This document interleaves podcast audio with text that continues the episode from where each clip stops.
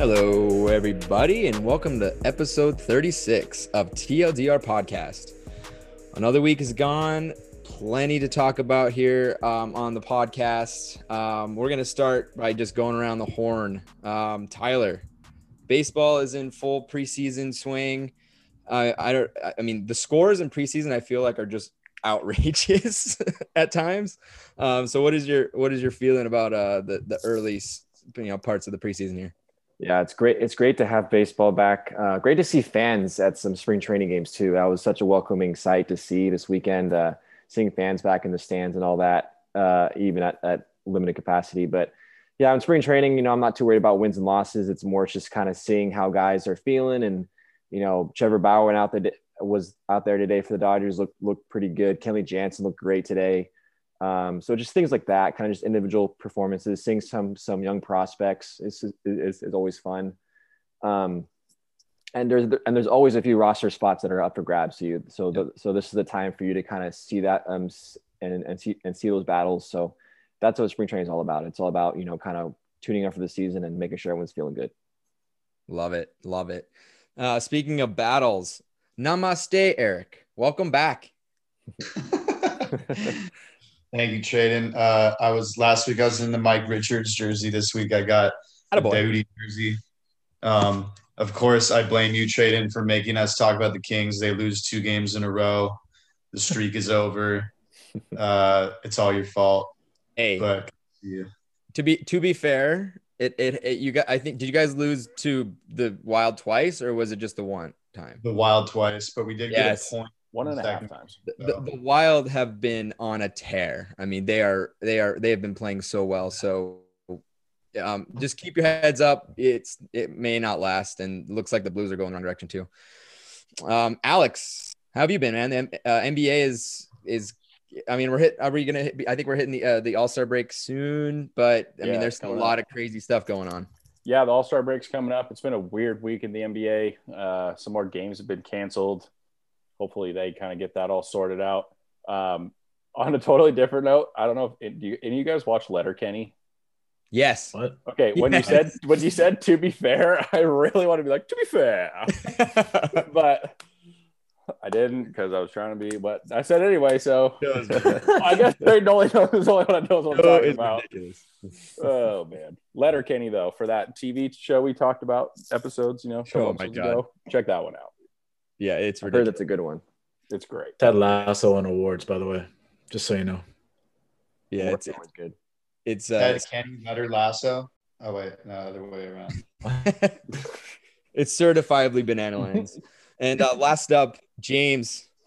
Football's you know kind of winding down, but there's a lot of stuff going on in the uh, in the off season. But there's just no games going on. Um, what is what sport have you predominantly been focusing on with the with the NFL kind of on a you know on their off season pause? Uh, rugby. Rugby is where where I'm at so far. Yeah. Really? I'm just kidding. No, it's been no. Um, definitely hockey, man. Oh wow! Like I know I know enough about basketball to kind of get by with the NBA segments, but then hockey, I still don't know anything about it.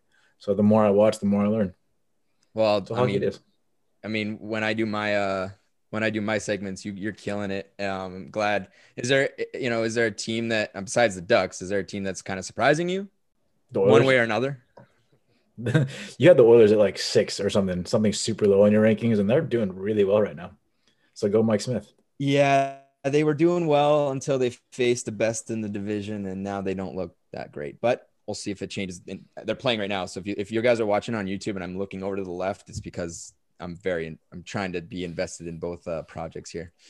Um, but we're going to take a quick break. When we come back, James is going to take us through the AFC West roster needs. Every there's a lot of uh, a lot of teams need you know getting ready for the for the next season, and uh, we're going to talk about what teams need what in the off season. Stay tuned.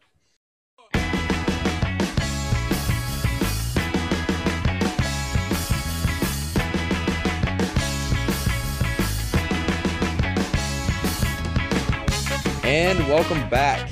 James is going to take us through the AFC West roster needs. I think we're going to make it kind of a debate style. Is that how we're going to do it, James? Take it away. Yeah, man, definitely. So, like the last couple of times, we've done offense versus defense, and then we kind of decided on one key thing or one, one player per position. We're going to do the same thing here. every team has something to improve upon this offseason. No team is perfect. Um, so we're gonna kind of figure out what they need and how they're gonna fill it.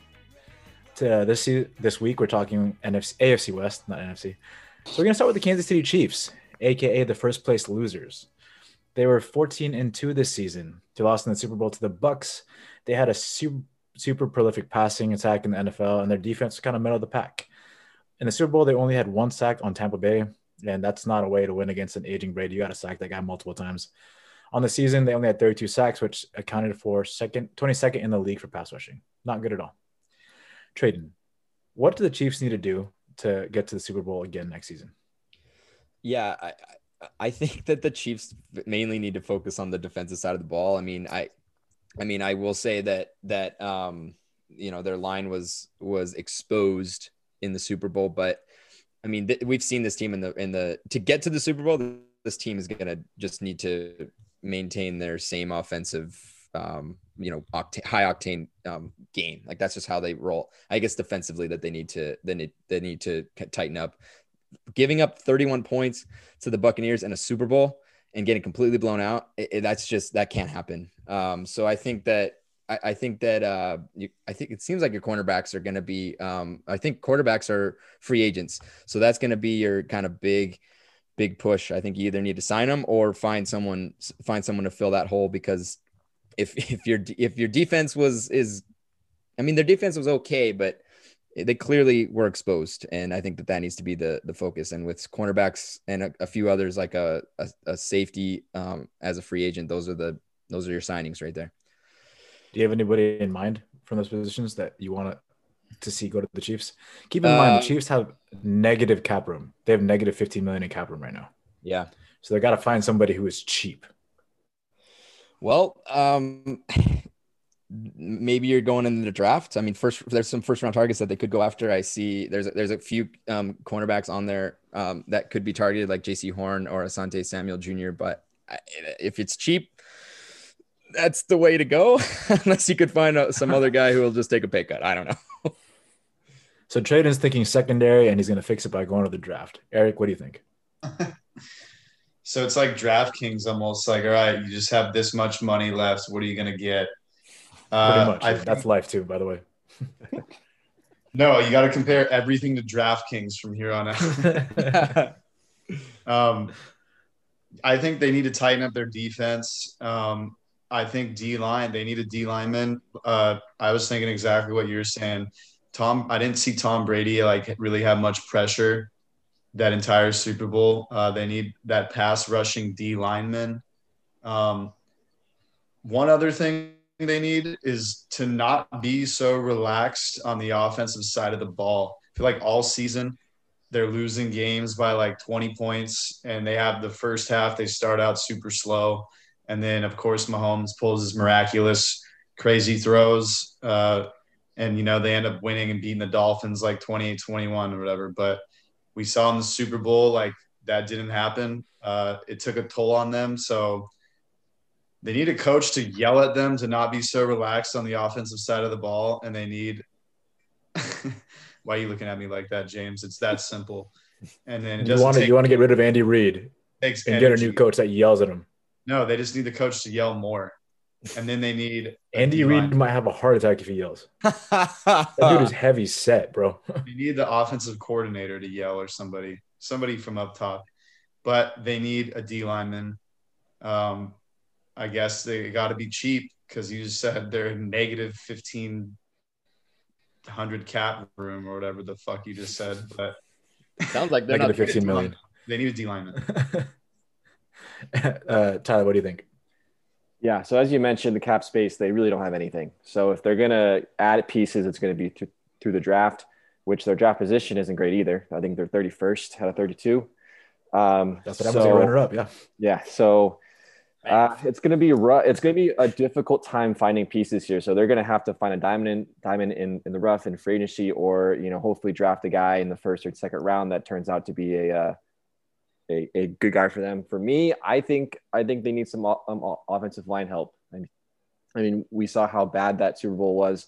I and I I know they had some injuries and stuff, but clearly the offensive line depth is a concern with this team. If you you, you had a few injuries and your offensive line was that poor, um, so I think going in the draft, you know, picking up an offensive lineman in the, in the first or second round, I think is probably one of their biggest needs.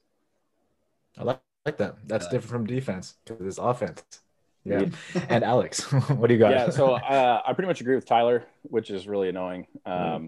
But yeah, they need. I mean, they need offense, offensive line help. It looks like they could lose up to three of their offensive linemen uh, in this offseason. They have zero cap space. Um, so that's what I'm like. What my pick was. Um, but just another thing they have to think about is they're possibly losing Demarcus Robinson and Sammy Watkins from the wide receiving core. Um, and obviously, with Patrick Mahomes, you are a very pass heavy offense. Um, they're going to have to look for cheap wide receiver options. Luckily, you know, probably people want to, wide receivers want to come play with Patrick Mahomes as their quarterback. So that might be something they could do um, a little bit easier. Um, but yeah, after the Super Bowl, they need offensive line help. They're going to have to do it in the draft because they have zero money.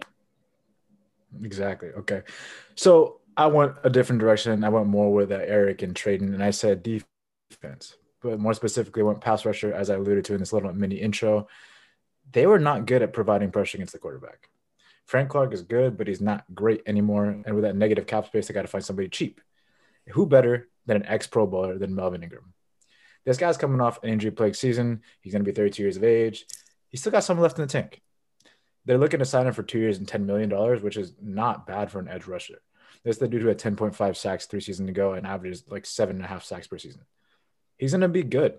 And he's going to, as a veteran, that's the kind of player the Chiefs want. They're not going to, they don't need a young stud right now. They're just trying to win now.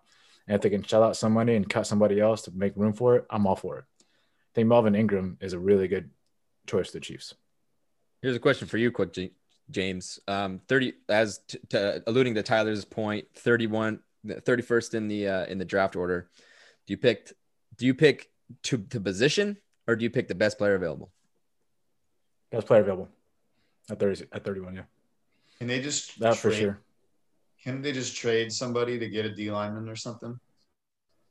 Like trade a few receivers away, trade Pringle, trade Robinson get a D lineman. He's a free agent. You can't trade a free agent. Yeah, you. I guess you technically could, but I, I think wide receivers are surplus in the NFL right now. It's true. Yeah. Every team has a decent amount of wide receivers, but not every team has an elite edge rusher. Right. And there you have it. So it's gonna be tough. It's, you're gonna have to throw in something big and a couple draft picks I, ahead. I mean, do you think that the Chiefs are gonna be as good as they were? I mean, they don't have much room to do much. I think they are. Uh, to Tyler's point, their offensive line wasn't that good this season. And that was because a lot of the guys stepped away from COVID. Like one of the their starting right guard is a doctor, like a legit medical doctor, and he went to Canada to go. He took the season off, went to Canada, and helped out for COVID reasons. I think that's pretty honorable, and like that's a that was a big loss right off the edge right there. And then Eric Fish tears, tears his Achilles. When you lose it two starting offensive linemen, it's gonna be pretty tough. That's gonna be more help right then and there. So as a group, are we thinking offense or are we thinking defense? Which needs more help? Offense. going back, yeah, going back to uh, Eric's offensive versus defense uh, argument we had a couple weeks ago. I'm sticking with my offensive line pick. yeah, I mean, you guys did bring up a point. Patrick Mahomes ran ran away from pressure for over almost 500 yards in the Super Bowl. Offensive line needs to figure it out.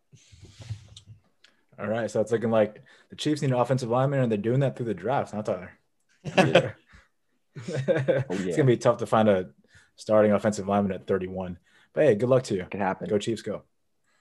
Moving on to the second team of the division, we got the Las Vegas Raiders. They finished at eight and eight. They were top 10 in terms of offense. That's crazy to think about. They were a top 10 team on the offensive side, but their defense was terrible. They allowed the third most points in NFL, and I think they're ranked 30 out of 32. So not good at all. Eric, what is the biggest need for the Las Vegas Raiders, and how do they fix it? Well, I wish you wouldn't have said that stat because I said better offense. Oh but, my! Uh, Their offense is solid, bro. They need a quarterback. A what? better quarterback. Wow, you're you're out to lunch, my guy. A three-time Pro Bowler. They need a better quarterback than a three-time Pro Bowler. Yeah, because uh-huh. they've only made the playoffs with him once. Unfortunately, that year he broke his leg, like literally right before it. Um, I just feel like he doesn't fit in well with that system. Um, to me, they seem like an inconsistent offense. I feel like there was some games where they had a ton of points scored, like when they're beating the Jets, for example, who the Rams somehow didn't fucking beat last year.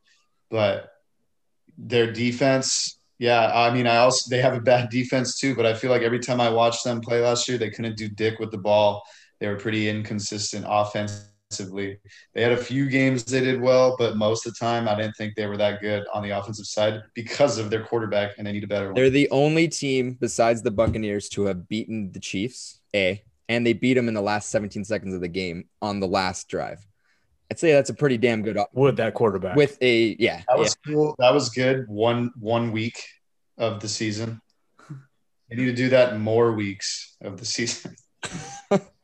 okay, so how, how do they get a better quarterback? Do they sign him or do they trade? Trade him. Oh. Waive Derek Carr. Clear what? up some cap space. As looks long like, as they have a solid. Looks like the Niners will be able to pick up Derek Carr, baby. Derek Carr for. Would you take that? I would. Yeah, I would.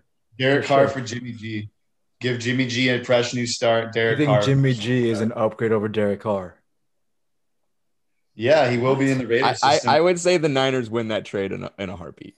Oh my god! All right, we're done with you. Tyler, you're up. What, what do you got? um, yeah, I, I I think some pass rush options for this Raiders team is going to be really good.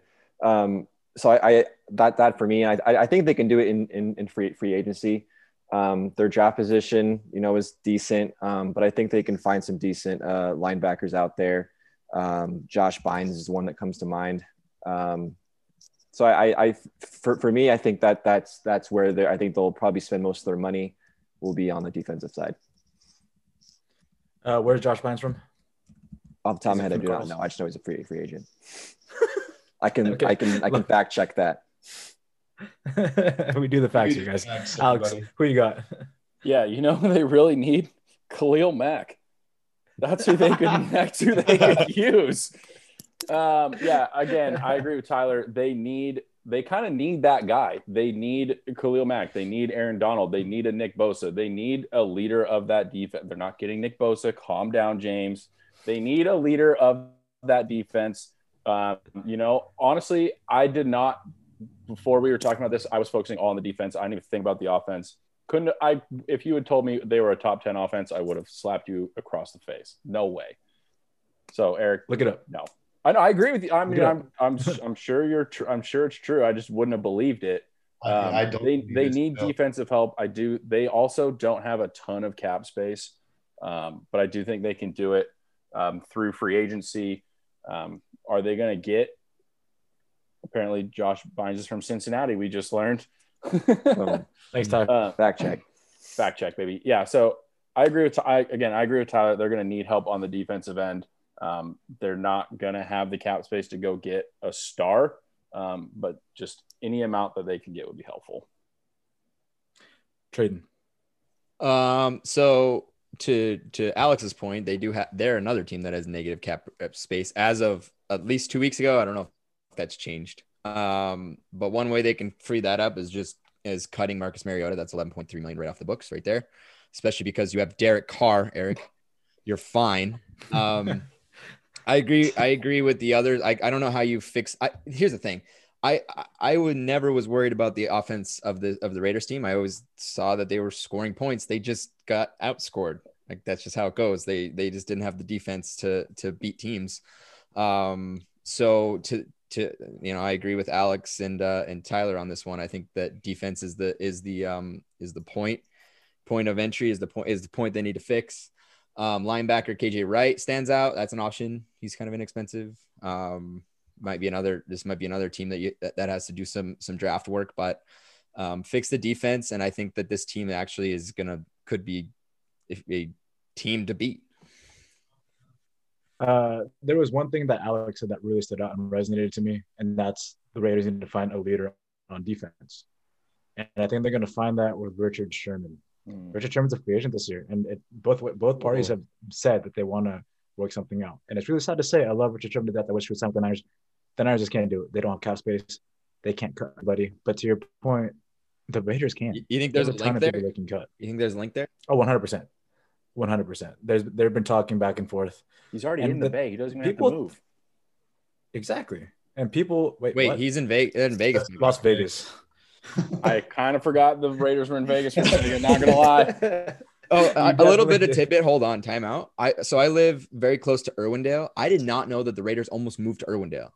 Like they almost became the Irwindale Raiders. That's kind of a big That'd deal. be so Like my weird. back. In my mind, the Raiders are still in Oakland. Yeah, me too. I also made that almost made that mistake when I was doing this part. I was like, oh, he lives there already, but it doesn't make sense. Irwindale Raiders. You can keep it in if you want. I don't mind. That's that's fun. That's fantastic. Definitely keep it in. So I think the consensus is we're going defense because Eric is just wrong. Um, Great background though, bud. the Raiders need defensive help. The Raiders need defensive help. Moving on to the Chargers. The Sandy, I mean, no, Los Angeles, right? Alex, Yes, Los Angeles Chargers. yes, I do know that one. there you go. Thank you, James. Seven and nine last season. They were middle of the pack of offense and last third in defense. The thing is, they have great pieces on offense. They just got to put it all together. So, Tyler, what do they need to fix and how do they do it? Yeah, I agree. You Same uh, mid- middle of the pack there. Um, I do think that they can shore up the O line a little bit. Maybe one one other guy, one veteran leader on that O line could help. Um, but uh, yeah, pass rush, you know, defensive side, I think is where they'll you know kind of focus a lot of their energy on. The good news is this team does have a good amount of cap space to uh, to, to spend some money. Um, so they can go out and, and get a and get a pass rusher. Um, draft order, they're kind of right in the middle, so maybe something will fall to them that you know they could that they can pick up. Um, so I think they'll do it kind of you know combination of draft, but you know like I said, they, they do have a lot of cap space, so I think they might go out and sign um, some free agents there, uh, particularly on the on the defensive side. Any names? No, Bosa. it's just a free agent. All right. You're killing it, Tyler. Good job. Uh, Alex, what you got? Yeah. So the Chargers have their franchise quarterback in Justin Herbert. He was amazing this year. Um, you know, with having an inconsistent offense, and he was an inconsistent player, but he's a rookie. We'll see better things from him in the future. Um, you know, they have a ton of cap space. They'll probably have money coming in. That's a new stadium they get to play in. Hopefully, there's fans coming in. You know, out of the possibility this uh, this upcoming season. They've got money. They they need to protect their uh, they need to protect their quarterback. So I'm saying they go offensive line, possibly Trent Williams from your Niners or center Alex Mack from the Falcons. I think uh, they have the money to spend. You kind of want to give Justin Herbert big names. Those are those are big names. They're veteran players. Um, you know, the Chargers, if they had, they almost be the Chiefs. They almost be the Chiefs. They they have a good team. They need they just need a little more consistency. I think that offensive line protect Justin Herbert. He's got the legs to do the rest of it. Justin Herbert, protect him. Love that. Great answer, in my opinion. Trade, we got. Uh, yeah, you've you, Alex is bang on. I mean, buddy. absolutely. Bang on. He's bang Uh, on. it's bang on. Off- offense, uh, the off- uh, the needs offensively is the offensive line. The, re- the the rest of the offense is pretty sta- It's pretty solid. I mean, Justin Herbert is is is a is amazing, and it, it is amazing that he was actually he did tremendous under pressure. But as we've seen time and time again, it, it's not sustainable. It's just not. It just doesn't work that way, um, especially when you're looking to go far in, in the postseason. So you got to pick up. Uh, and- oh, and by the way, they're losing two two of their um, uh, of their linemen to to free agency who weren't even that fantastic either. And they're um, and Mike Pouncey's retiring or he retired. So I think that's I think that's where you got to focus. Um, I like um, uh, Villan- Villanueva. I like that. I like that. Um, From the Steelers. that's yeah. that's on that's on the that's that's defense. I think though. No, Uh, he's a tackle, left tackle. So there, there's your there, there's some options. I think you got to look at. I think you got to look at the draft. They do have 23.8 million of, of cap space, so they have a little bit of room to work with. Um, yeah, fix that offensive line, please. Eric, are you gonna say safety? Is that their their position? in No, he's gonna say quarterback. No. Who you got? say, Chargers, keep doing what you're doing, but finish off your damn games from start to finish. Play all four quarters. Herbert has what it takes. He's shown us that he will dominate. Get Richard Sherman. Get a leader on defense. That's going to help you finish and close out these games. Yes, they need O linemen, but they need to fucking finish off these games. They need to win those 31 28 games that, you know, they could have done it against the Chiefs last year. Maybe their kicker missed a few field goals, but they need a guy like Richard Sherman to just put them in check on defense. That's a very interesting take. I agree with Alex and Tyler. Um, Traden, not Tyler. Alex and Traden. Offensive line help, but I want to focus more on the center position. I think they should sign Corey Linsley from Green Bay. Center is the key to an offensive line. Uh, Green Bay had a good offensive line, and he was the key to it. You got to make the calls, you got to make the blocks. Corey Linsley did fantastic. The old center, Dan Feeney, the dude allowed four sacks and 33 pressures on the QB all season long. those are terrible numbers. He's probably the worst center this league has to offer. So yeah, go sign Corey and, Linsley. Oh, and by the way, the Justin Herbert still did what he did. Can you imagine if he had protection? Yeah. Like I'd be, I'd watch out. That's what I'm saying, man. Justin Herbert is going to be a, a threat to this league. Uh, yeah. If he gets offensive, watch line. out Mahomes because I think he, I mean I'm not saying he's good in Mahomes, but I think that that team has a legit opportunity to compete for that top spot. Well, no, because I think Jalen his comp Hurts. right now is actually Josh Allen. Obviously. right, Tyler. Yep, Hurts baby. He's coming. Oh my god. Last but not least, we're gonna go to the bottom feed of this division. That's Denver, Denver Broncos. They're five and eleven. They were bad on offense. They were bad on defense. Just bad all the way around. They were hit hard by injuries. Still doesn't really ex- exempt them from all this. Uh, Alex, how do they fix it? What do they need to fix, and how do they fix it? Yeah, I was kind of big on the on the Broncos at the beginning of the season. I thought Drew Lock was, um, you know, kind of a, a sleeper. He was terrible um, so I'm actually gonna go. I'm actually gonna go QB this time. I still think they're going to.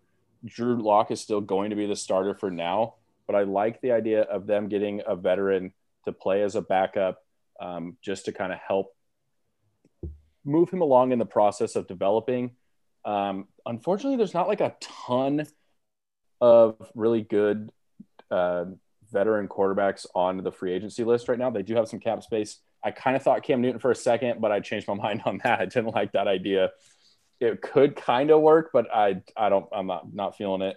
Um, but maybe somebody like Jacoby Brissett, he could he could kind of be a guy who's you know he's shown that he can be good in this league. He's maybe not a game changer. They're not going to drop a bunch of money on him, um, but enough for enough to like have a veteran presence. Um, and they need Von Miller back. He's the face of the franchise. I mean, I know that's not like a that's an injury related thing, but yeah, I like it. The Broncos suck. the Broncos are bad. Um, Trading we got. Look, uh, it's tough. I, I, I think that I, I don't think Drew Lock is is incredible by any means. I don't think he's he's that great, but I, I don't think that you need that you need to be trading for a for a quarter. I mean, the only way you can really get a quarterback that's actually worth it is by getting a I would say a superstar and that maybe Deshaun. Unless you can get Deshaun Watson, I don't think it's worth it. I think that you need. I think there are other holes you need to fix, especially when you have only one cornerback uh, that's rely cornerback that's um, that's left on the roster because due to you know the others being released or going to free agency. So I think that's what you need to fix. Defensively, this team needs to this needs, team needs to improve. I I know that the offense is not great either, so it's really tough. This one might be the biggest uh, bit of contention for for this group, but I'm gonna I'm gonna stick on the defensive side. I'm looking maybe at Troy Hill maybe. Oh, okay. Taking it from the uh, the Rams, I like it. Eric, how do you feel about that? We're not ta- we're not going to give him to the Broncos trade, and, and I think they're like the Raiders. He's a free but... agent, bud. sounded so Canadian. So if you just give him enough money, he's gonna go anyway. Um, I think they're just like the Raiders, but even worse on offense. And their quarterback is kind of like the Raiders quarterback, but even worse. Oh my god! So they need a quarterback. Uh, maybe they get a guy like Mariota or like trade for Sam Darnold or something like that. Give Sam Darnold a new change of scenery away from that terrible organization of the Jets. Get him over to Denver, change it up, get him in uh, with who's their running back? Uh, the what's that guy's name? The Chargers had him. Melvin Broncos. Yeah, get Sam Darnold and Melvin Gordon together, maybe you actually have a chance on offense all of a sudden. You got a quarterback that knows what he's doing. Who knows? Okay, interesting. Tyler? Yeah, this is a confusing one to kind of dissect and really pick one particular one they really need. Uh, I kind of get the sense they're going to they're going to give Drew Lock one one more year to kind of prove himself. So I don't think they're really going to go for a quarterback. Um, as I kind of agree with, with Traden on, I, am kind of more on the the cornerback side of things. Um, they're they're losing a few. They're going to get Von Miller back hopefully, so hopefully that defense will get better. You know, add a free agent uh, cornerback, maybe uh, you know Richard Sherman. We mentioned him earlier, um, or a Shaquill Griffin maybe. Um, these there's there's a few you know free agents free agent cornerbacks out there. Um, they have some cap space to fill it. Um, for me, I know the, the Broncos as how terrible they are, they do have a decent running game. Um, so I think offensively, like they're not as far away as I think defensively they could use more help. So if I was the Broncos, I lean more on the, the defensive side. I think Drew Lock is done. Drew Lock is just not it. Oh. They're gonna go to the draft. They're gonna go to the draft. They're gonna pick Justin Fields up. He's gonna slip to number nine because people are not gonna like the fact that Damn. he runs. Okay, so that's what's gonna happen. Wow. They're gonna pick up. They're gonna pick up Justin Fields. That's what's gonna go. Wow, that's that's bold, man. That's a bold. That's a drops to number nine. Wow. Well, we number know. nine. Yeah. Like something I would say, James. This better be on the TikTok or whatever. You need to clip that because that's that's bold, man. Um, it's so bold that James just leaves leaves the the podcast and he's back. yeah, that was his mic drop, guys. He just mic dropped. Justin Fields is going to fall to number nine. He's going to go to the Broncos. That's what's going to happen. That that would be incredible. Um, Hold on to that. See what happens. Yeah, I, I can't wait to see if that if that turns out because that would be epic. Um, we'll go over the draft later, but that's that's my segment. Love it. That hey, that was fun. I enjoyed that. Um, I learned a lot from from you guys, and we have we have cool different perspectives. We look at things a little bit differently. Um, unless you're Eric, who says that the the Raiders need a new QB, we all have good perspectives, um, and I and I think that's awesome. Wait until this season, Trayden. Okay. I'll wait. Oh wait. Um, but when we come back, we're gonna take a little break. But when we come back, uh, Tyler's gonna take us through the MLB, um, the NL East. Stay tuned.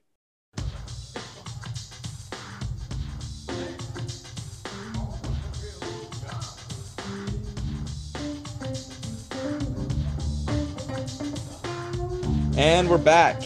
Tyler's going to take us through another uh, pre, uh, preview for the MLB. I think we got the NL West or East. Ah, uh, East. I thought you said West. Take us uh, away. Yeah, no, that NL- was not scripted at all. Yeah, not at all. Um, the National League East. So we're, we're shifting over to the National League side uh, of things here. So uh, let's let's get right into it. Uh, we're going to start off with the reigning uh, NL East champions, the Atlanta Braves. Uh, in 2020, they won the East Division with a 35 and 25 record and lost in seven games in the NLCS to the eventual World Series champion Los Angeles Dodgers. Uh, in the offseason, uh, they re signed Marcell Ozuna. Uh, they signed starting pitcher Charlie Morton and starting pitcher Drew Smyly. Uh, their, projected, their, their projected rotation will be as follows Max Fried, Charlie Morton, Mike Soroka, who's coming back from an Achilles injury, uh, Ian Anderson, and Drew Smyly. Uh, their projected lineup catcher Travis d'Arnaud, first baseman, uh, the NL MVP Freddie Freeman, second baseman Ozzie Albies, shortstop Dansby Swanson, third baseman Austin Riley.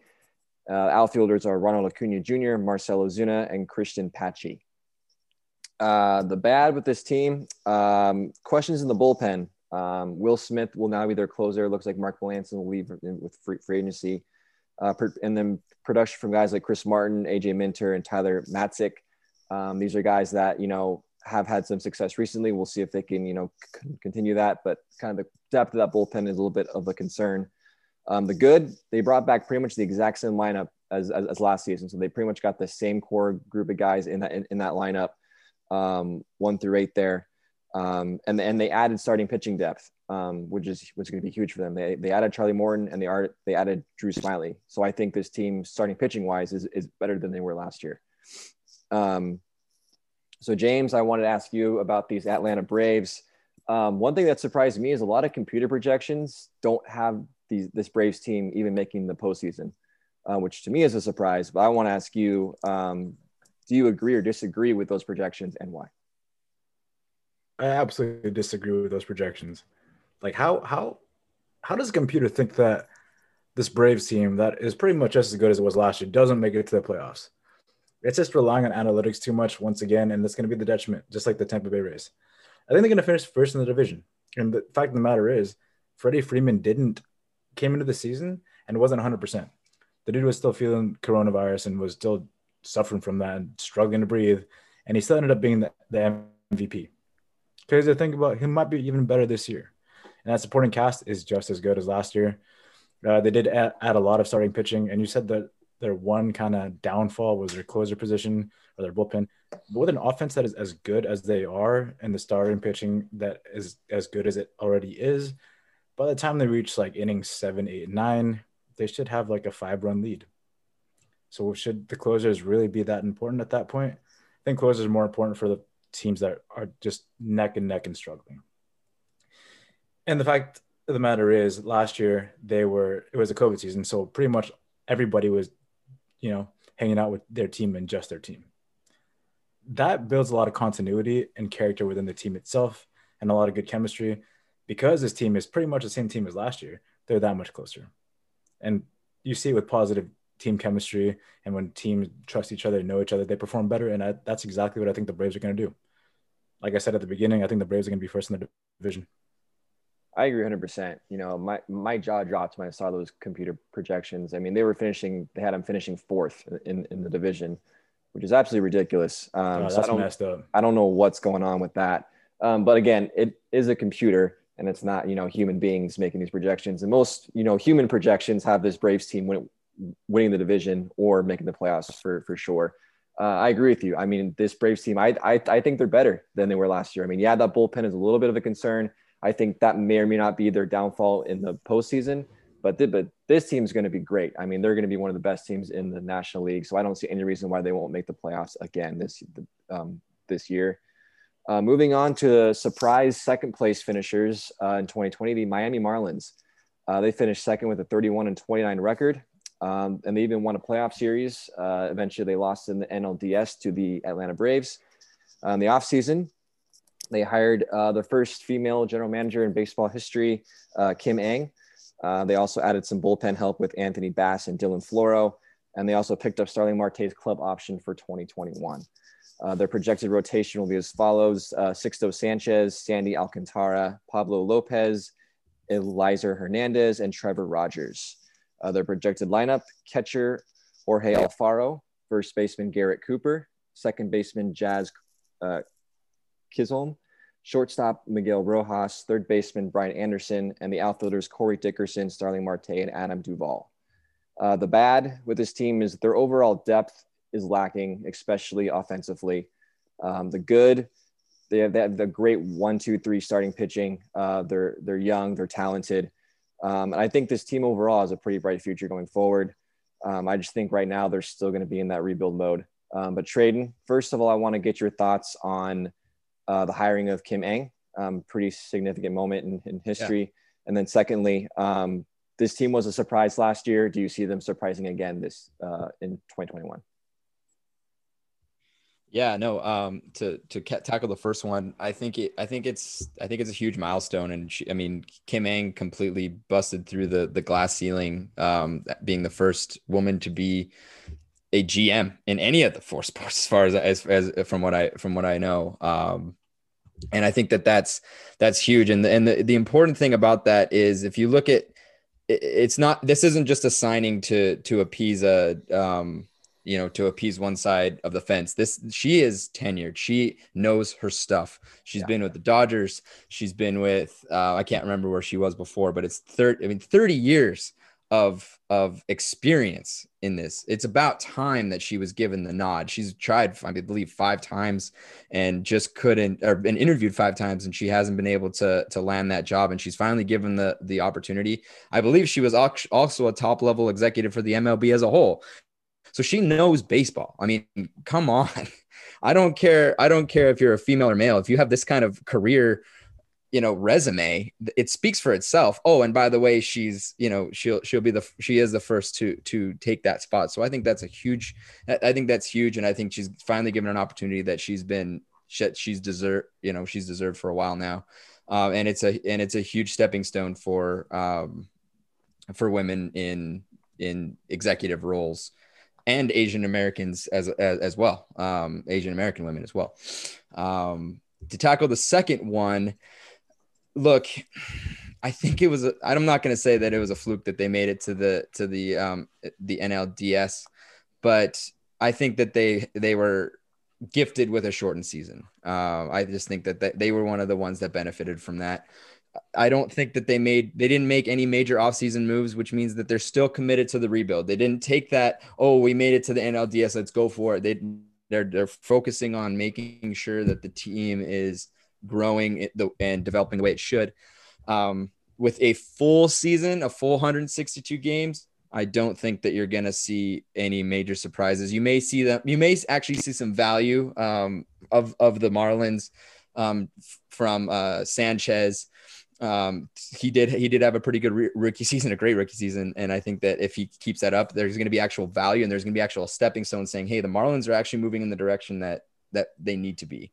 But I don't think that they're going to surprise. I don't. They're no. There's no way they're contenders in my eye. I agree.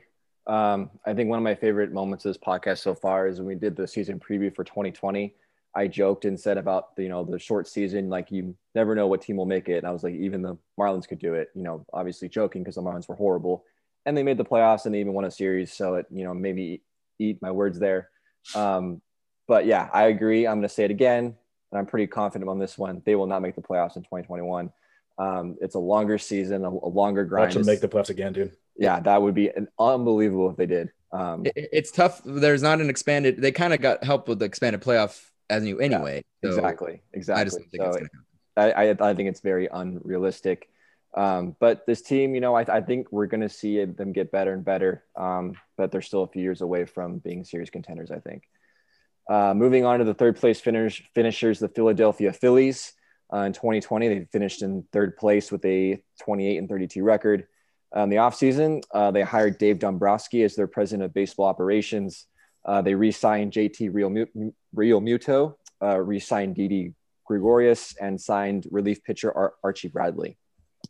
Uh, their projected rotation will be Aaron Nola, Zack Wheeler, Zach Eflin, Spencer Howard, and Vince Velasquez. Their projected lineup catcher JT Realmuto, first baseman Rhys Hoskins, second baseman Jean Segura, shortstop Didi Gregorius, third baseman Alec Bohm, outfielders Andrew McCutchen, Bryce Harper, and Roman Quinn. The bad with this team, uh, the depth on the pitching side, uh, both on the starting pitching and in the bullpen, is a concern. They had one of the worst bullpens of the in, in the league last year, um, which I think was addressed a little bit, um, but we'll see what happens. Um, and there's inconsistency up and down that lineup. Um, I think is is a concern. Bryce Harper Harper is obviously you know one of the biggest stars in this league. Um, but kind of everyone else in there, and JT Realmuto, I think, is, is very, very good. Um, but kind of the rest of that lineup is just you never know what you're going to get any given day. The good is that they do have some championship level talent. I mean, Aaron Nola is one of the best starting pitchers. You, you have Bryce Harper is one of the best position players. Uh, JT Realmuto is an all star every season. It seems like um, they're they're very close to being contenders. I think they need a few more pieces to, to make it happen. Um, Dave Dombrowski, I think, was a big hire for this for this uh, this uh, team. Uh, he's won two World Series, both with the Marlins and with the Red Sox. So he knows what he's doing when he's trying to build a, a, a championship team. I think they got a lot of pieces in, in, in, place here to be, you know, contenders very soon. They might surprise this season. They they, they might sneak up there as a, as a wild card spot. I, am like a fringe wild card, possible uh, possibly, um, but they're gonna have to prove, prove um, prove themselves here. Um, they got a lot of guys that need to step up. I think they're one of the teams that I think you know went through went through this rebuild and it didn't quite work out the way they want, and so they need to have some success, or you know this team can blow up real soon, real quick. Uh, moving on to the fourth place finishers in 2020, the New York Mets finished with a 26 and 34 record. Um, the offseason, they got a new team owner, uh, Steve Cohen, who's uh, made quite a few changes. Uh, the biggest one was trading for shortstop Francisco Lindor and starting pitcher Carlos Carrasco. They also signed catcher James McCann and signed relief pitcher Trevor May. Um, their projected rotation will be Jacob DeGrom, Carlos Carrasco, Marcus Stroman, Taijuan Walker, Joey Lucchesi, and then Noah Syndergaard will also come back at some point this season from Tommy John surgery. Um, projected lineup catcher James McCann, first baseman Pete Alonso, second baseman Jeff McNeil, shortstop Francisco Lindor, third baseman JD Davis. Outfielders are Brandon Nimmo, Dominic Smith, and Michael Conforto. Uh, the bad, the back end of this rotation is a little bit questionable to me. Um, obviously, you got Jacob DeGrom, who's one of the best pitchers, if not the best pitcher in, in baseball right now. Carlos Carrasco is a great, great option. Uh, Marcus Stroman's pretty solid. Um, Walker, Joey Lucchesi, don't know what you're going to get out of those guys, and we'll see how uh, Syndergaard comes back from from uh, surgery. Uh, the good, very good lineup. I mean, you got Lindor to add to that great, great, great lineup. This will be one of the best lineups in the league, I believe. Um, and like, as I mentioned before, they have the best starting pitcher in baseball in Jacob DeGrom. Um, this team will be very, very, very good, very competitive in 2021. A lot of people have them as odds-on favorites to win the National League East. Eric, are you all aboard the Mets wagon? And do you think that they're favorites to win this division? Yeah, you actually took the words out of my mouth. I was going to say all aboard, join the wagon. Um, last year, they led the NL in batting average, ranked second in on base percentage. And now you throw in what every team needs good pitchers. Um, they already have DeGrom, they got Syndergaard, they added uh, Caruso. What the fuck was his name? Carrasco.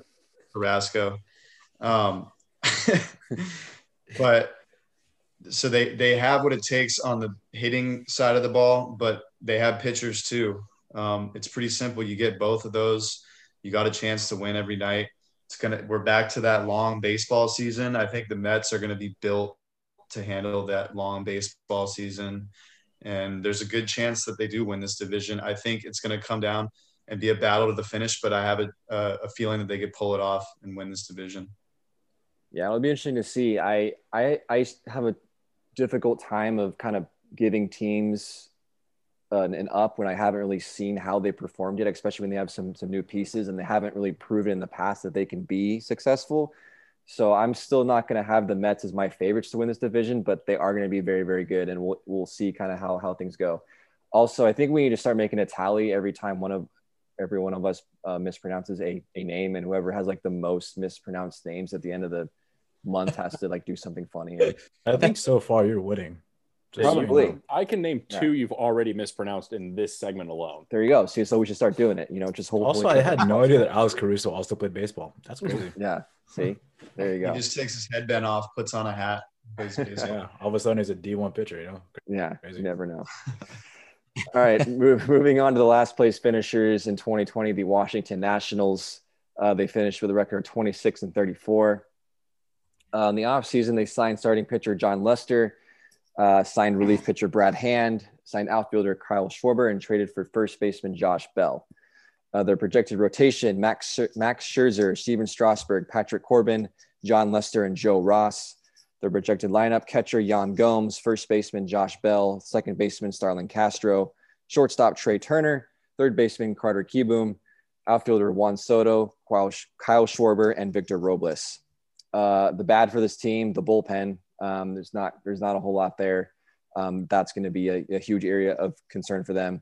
Um, their pitching, I would say, on the starting end, it's more their health slash performance that's a concern. Uh, Stephen Strasburg, if he's healthy, is one of the best pitchers in baseball. Sure's had a little bit of, of, a, of a weird season this year. Um, and him and Corbin, you know, are they starting to decline a little bit um, with with their age, or you know, how, how is that how's that going to work out for them? Um, the good, great lineup as, as usual. Um, Juan Soto is a legit star in this league. I would say a top five talent. Um, you know, tr- uh, tr- uh, Trea Turner is, is also, you know, a, a, a, great talent there. So, so they got a lot of, you know, good, good sticks in, in that lineup. Um, and they still have a chance to compete. I think this, they, they still have a window here uh, to compete for a championship. Um, so a lot of, I think a lot of people have kind of the Mets and the Mets and the Braves, I think, is the kind of the, the, the two teams to to fight for this the, division. But Alex, I want to ask you about the, this Nationals team. Uh, do you think the Nationals belong in the conversation for NL East contenders? Why or why not? Okay, so before I answer that, that Braves outfielder, his name is Cristian Pache. Ah. And then the Mets starting pitcher, his name is Joey Lucchesi. That's how you say their names. Ah. Follow us on TLDR podcast. Uh, Boom. Major League Baseball players.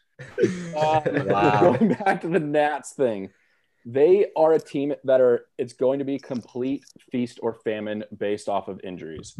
They could be a worst to first team if they are completely healthy and all of their guys perform at peak level. They could win this division. If they're hurt, if that starting pitching does not go well, they could end up in the basement it is they are a wild team to try to predict right now. I mean, if Max Scherzer had a lot of issues last year, I think Stephen Strasburg made a, a start last year. Patrick Corbin was awful. But you think about two years ago, that big three led them to a world championship. So if those three are healthy and if they are performing at the level that they can, they can win this division. Do I think they're going to do that? No. I Scherzer's 37. Strasburg has had a lot of injury history. Patrick Corbin has a very up and down career. I don't think the depth in their pitching and especially the bullpen, like you mentioned, can propel them to a division victory when in what I think is the toughest division in baseball this season. Um, I and you know when you go through that lineup though, that's a lot of that's a lot of good pieces. Josh Bell had an amazing year two years ago, and he kind of shit the bed last year. Kyle Schwarber, you know, he's never going to hit 300, but he could hit 40 bombs. Trea Turner's an all-star talent. Juan Soto will win an MVP before it's all said and done. Um, you know, they've got a lot of veteran leadership. Jon Lester, Ryan Zimmerman. Those are guys that have been through it all. I do think the Nats are going to have a much better season than they did last year. I mean, think about it in 2019. What did they start? 13, 19 and 30 something, and then they won the World Series. They're kind of like the Blues of a couple years ago. Same same thing. Um, the Nats the Nats are easily the toughest team to to look at in this division. Um, I think they could win it. I don't think they will. Yeah, I have to agree with you. I, I do think they will be much better, but yeah, there's just a lot of question marks in this team, and it's it's it's kind of a tricky team, like you said, to to to kind of you know hone down and see what they're going to do. So we'll, we'll see what happens. Um, but but but this NL East team, you know, or this NL East division is, as you mentioned, I think one of the deepest divisions in baseball, if not the most competitive.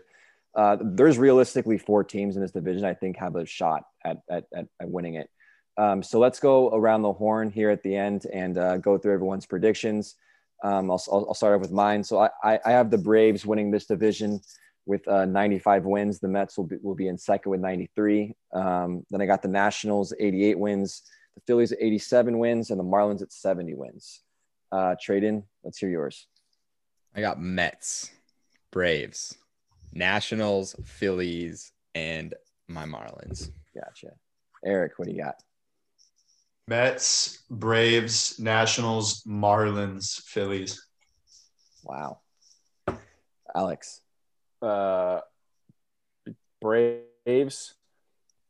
Fuck it. Nats, Mets. I'm not not sold on the Mets. Phillies, uh, Marlins, but I think they could all with, be within 15 games of each other. Yeah, give me real, real, real tight. And then James.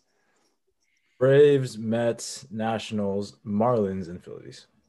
Damn. So few a few Phillies haters here. I like it. Um, so that's all I got for the NL East division. Um, we'll take I'll take a break because I'll be hosting next week, but then we'll get into the NL Central, the NL West, and then opening day will be pretty much right around the corner by that time. So uh, we're getting into the thick of things here for baseball. So uh, Trayden, that's all I got. Love it. Uh, what we have two more divisions remaining? Yep. Awesome. I look forward to that. Um, these are always good to. I mean, I'm learning a lot from these uh, divisional previews, so I, we appreciate that, Tyler. Uh, we're going to take a quick break. You're going to hear from our sponsor. And when we come back, Eric's going to take us through a discussion around player roles and give some recognition to some roles on teams that otherwise we don't, we kind of overlook. Stay tuned.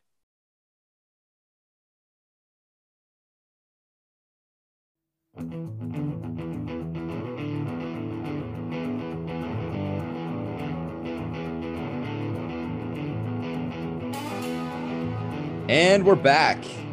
Eric's going to take us through another great discussion uh, around player roles. And, you know, we in all the sports that we cover, there's many different players and other than just the superstars that we tend to kind of focus on. Um, so I think, you know, I think Eric wanted to kind of give some recognition to some player roles and kind of get a good discussion over the other side of some teams, as well as, you know, which sports kind of focus on their superstars over others. So, Eric, why don't you take it away?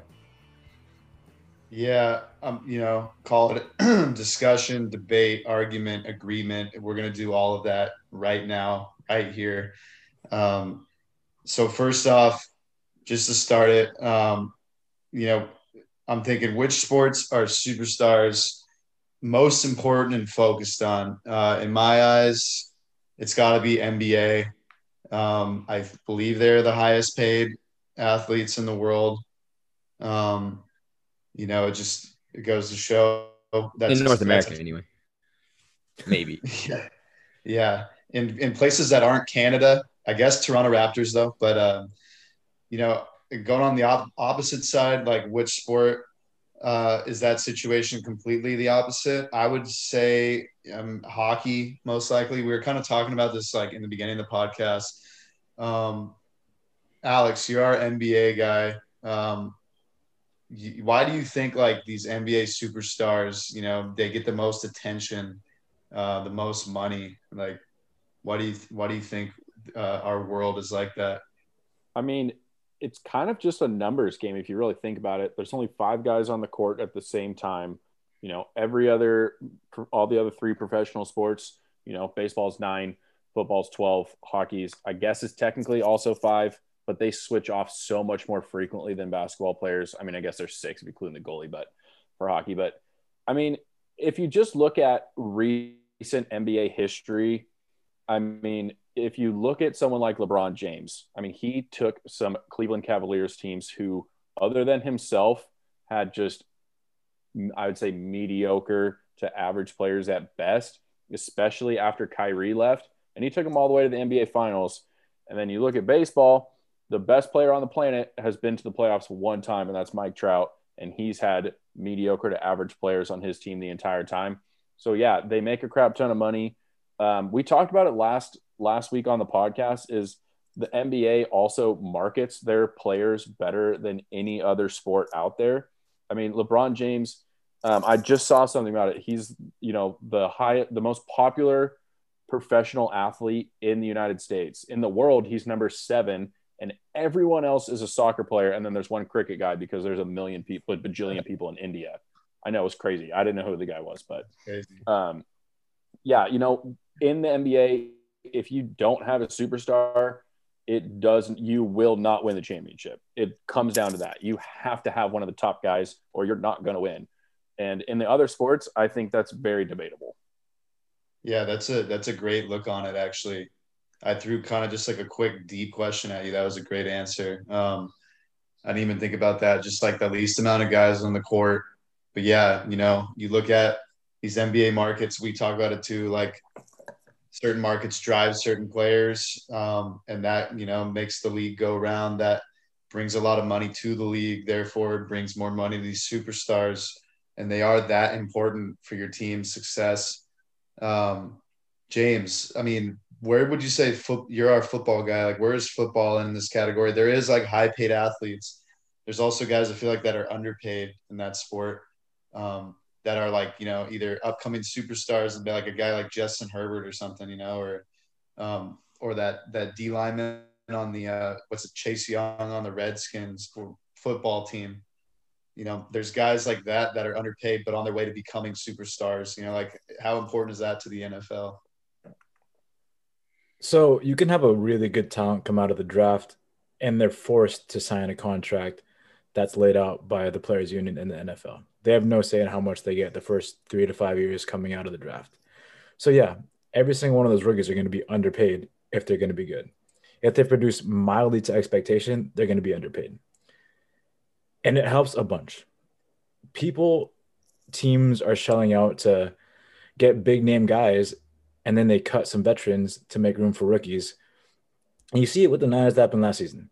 One of the best defensive linemen on their team, one of the best defensive linemen in the league, DeForest Buckner was traded to the Colts, A, to cut cost, and then they drafted a rookie defensive lineman who was raw and was supposed to be full of talent. And he is. He's got some some like a way to go, but he costs hundred million dollars less than DeForest Buckner does. So having rookies on rookie contracts is what makes this league go around.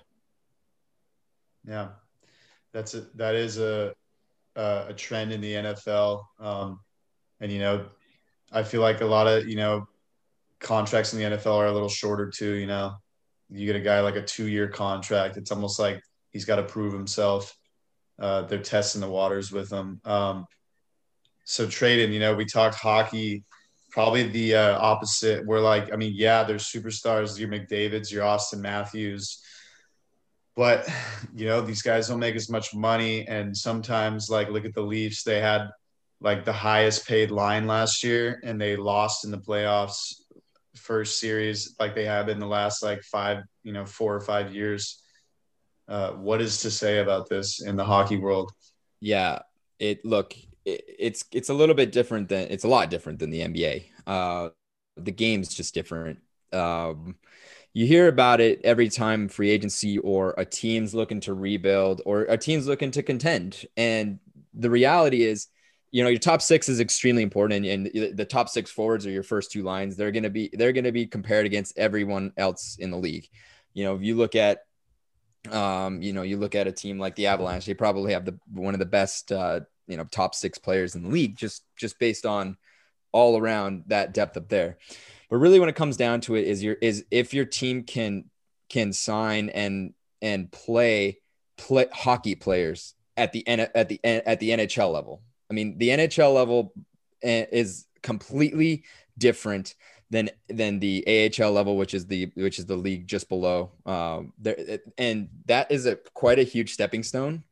And so it, it, you hear it all the time that you know you're looking for players, you're looking for NHL caliber players because it doesn't matter if you have a Connor McDavid, and I can t- I can attest to that. We signed him, or I'm, I'm sorry, we drafted him in 2015 and we, he's seen the, the postseason once, very similar to a Mike Trout situation.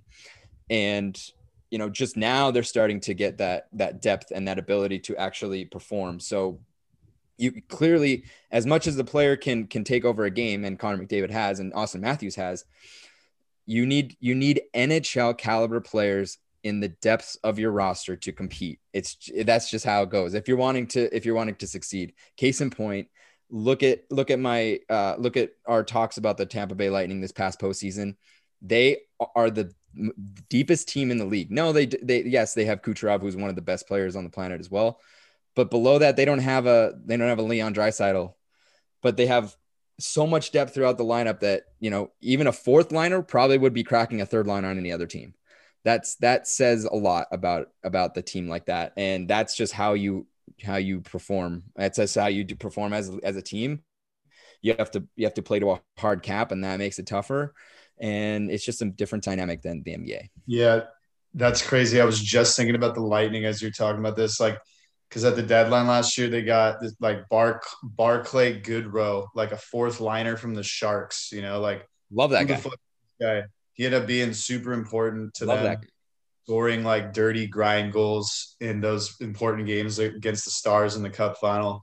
Um, they had they signed Shattenkirk, you know, who's now on the Ducks, unfortunately. But uh, you know, he was another guy that became like a glue guy for them. He was like one of those, you know, three out of the four main defensemen that played well for them. They got some other dude from the Devils that my his name is slipping me, but you know, another fourth liner that was just putting in work for them. Um, gets me into the next question, Tyler. Like in baseball, you know, you got the designated hitters on one side of the league, but you know, we were talking basketball earlier. Like, you know, you get your superstars; they're playing every night. Usually, it's not like unless they're load managing, but you got your guys playing every night in uh, football and and basketball. But baseball, like you're rotating pitchers. You know, like not everyone's going to play every night. Your designated hitters, your pitchers, like how are they val- are they valuable to the team? Like, you know, because you have your superstar pitchers, but you also have like these other like kind of no name pitchers that we were talking about with the NL East earlier. Like, how do these roles play in in baseball? Yeah, I mean, in my opinion, and I think most people agree. I mean, I think pitching is the most important position in baseball. Um, you got to have pitching. You got to have a lot of it um, because you mentioned, you know, you're rotating guys every night. Just their starting pitchers are pitching every fifth day, so you got to have, you know, one through five be pretty solid for you to win all those games. Like, yeah, obviously, you know, your position players that are in there every night are also important, but the starting pitching is what's going to drive the momentum of that team most of the time. If if, if your pitcher's up there throwing up zeros, I mean, that's going to help a team because he's doing that consistently every inning. That same guy, you know, um, and if you can have a guy that goes out there who has a you know a sub a sub two or two ERA, you know it's and the the confidence that that that, that gives a team that this is your guy, he's going to go out there and he's going to shut down that, that other team. It it just gives your team so uh, so much confidence. And there's a reason why pitchers are the highest paid players in baseball, um, even though they don't play every day, which is kind of a kind of a crazy thing for a lot of people to grasp. Um, but that's just kind of the, the way it is, you know, because they are that important. And when they are playing, you know, they're doing most of the work. Um, so uh, pitching is kind of an interesting position. It's it's it's hard to compare it to anything else. Um, it, it's it's very unique. Um, but it is i think pitching is very very important as, as, as much as it is for your ace your number one guy as it is for even your your number six guy the guy that has to fill in for guys that get hurt um, it's it, it's very very important to have a, a, pitching depth is is i would say an essential part of a championship team. Oh yeah. Would definitely agree with you on that. Um, i kind of want to wrap it up now. Um, if if you guys are able to think of these like glue guys is what I like to call them in like each sport that stand out to you. For me, basketball world, I'd say like no bias here. Lou Williams, um, big glue guy, big bench guy. Montrezl Harrell, for sure, big glue bench guy. Like the NBA, you hear a lot about the bench players. They're like just as important as as the superstars because while, while the superstars are resting they are the ones gathering all the points hopefully keeping the other team off the scoreboard um, in the hockey world i think of like lucic you know i always bring this guy up trading disagree like a lucic is a, once was a good glue guy like in his bruin era um, you know getting the the grammy goals fighting protecting the main players. Uh, that was in an older world of hockey. Um, football, I'm like I'm trying to think here on the spot, football wise. Uh, I might have to come back around. But James, who do you who do you got in the basketball world, hockey world, football world? Who do you got as a glue guy that sticks out to you? There isn't one particular person or t- like athlete who is a glue guy. I'm just gonna go with offensive and defensive linemen uh, like a nose tackle for on the defense, they don't get any recognition whatsoever. Yet they're still getting the job done. And you don't ever hear about any offensive lineman unless they're doing terribly. So if you don't ever hear about them, they're doing a good job. They're glue guys. Yeah. They make your team work. That's true. I it's I don't really know many offensive linemen in the NFL, and I I should just like learn all their names and quiz you on it, see if you actually know them. But yeah, you're right. Those are big glue guys in the NFL world. Um, Tyler, baseball wise, who are some glue guys? I mean, what position would you call a glue guy? Would you call it like a backup pitcher, like a closer, or what? Like, what are we talking here? You know, that, uh, you're uh, yeah, you're a utility guy who's kind of a, a, player on your team that can play multiple multiple positions if needed. Uh, so for me, the most recent guy that comes to mind is Kike Hernandez.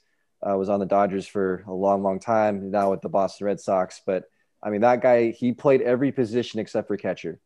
Um, so that is a super utility guy, a guy that can play anywhere. I think every team needs at least one of those guys. And he's a guy, I mean, he, he played a lot of positions, but he was in the lineup almost every night because he was giving guys days off or, you know, guys were hurt.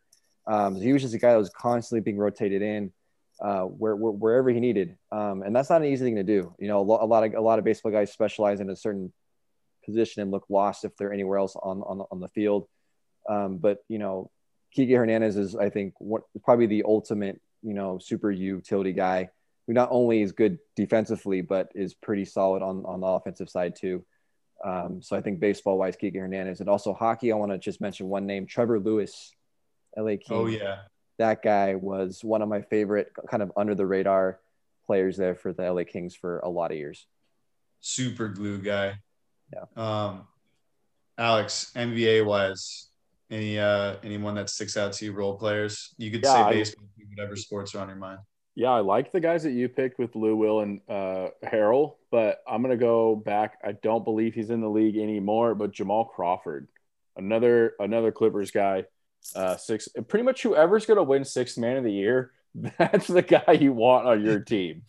Um, and you know, and just like we, and I personally think with with the NBA compared to the other three major sports, those role guys, you need them less often than the other ones. I mean, we talked about there's less guys on the court at the same time, but the roster, like the active rosters, are also tiny compared to the other. I mean, it's 12 guys where football's 53, right, James? Yeah. 53. So like this, it's not even, it's kind of not comparable. Um, but yeah, any any guy on in an NBA squad that gives you bench scoring or bench elite defense, that's that's the the kind of grinder guy that you want on your team. Yeah. Schroeder, I would say Schroeder too, who's now on the Lakers. Like I thought he was going to get that six man award last year when he was on OKC. Um, Trayden, did you say some hockey guys already? I can't. I uh, no, no, I ha- um, I haven't. Um, I would say a Pat Maroon. Pat yeah, Maroon. that's a good uh, pick. The way the way he, he he just the way he commands the ice when he when he's when he's there, he's he's he battles like hell. Um, and then most recently I got to give my, I got to tip my hat to Alex Killorn of the, uh, uh, he played it with Tampa Bay. Those are the players that make a difference. You can inject them into the first line if you need some, if you need some, uh, some toughness, some truculence. You could put them down down below, and they'll still score some goals, and they'll get in the dirty areas. And if they're and if they're playing well enough, they can actually play against the best on the ice and give your guys a chance to to play against the the the weaker lines as well, giving your high octane offense the chance to to to win games. I mean, that's that's what those are the players are about. So I'm going to give Alex Killorn and uh, Pat Maroon a huge, huge tip of my hat on that one. So really, you're like a Lightning fan, basically, is what you're saying. Basically, well, uh, look, guys. I mean, look what they did. They they dominated all the way down the lineup, and that's what they do. And these guys aren't paid a lot. These guys are these guys are the the these guys are getting paid a million dollars a year, and that's low. That's that's and these guys are like 30 some years old. They're veterans and they're getting paid that. That's yeah. that's the type of players you need. And if you surround yourself with that on the bottom of your of your uh, roster, your your top guys should just be able to to you know win those win those tough built games as long as as long as you're keeping the puck out of your own net when you're on the ice. Last thing I would say if we were a team, I'd say Alex and James would be our superstars. Probably me, Trade, and Tyler, the glue we guys. Like um, James, we're making the big bucks, baby. Wow, love maybe, it, dude. maybe me and Tyler switch off being team manager. Who knows? But, you know. what sport are we playing? Uh, beer mile. Oh, well, yeah. oh, boxing, got right? It, got it. Yeah, that's not going to go well with me. Love it.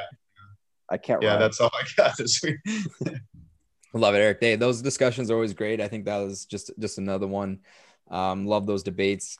Um, when we come back, we're going to have our final um, final segment of the of the week. Alex is going to take us through another set of NBA topics to talk about. Um, stay tuned for that.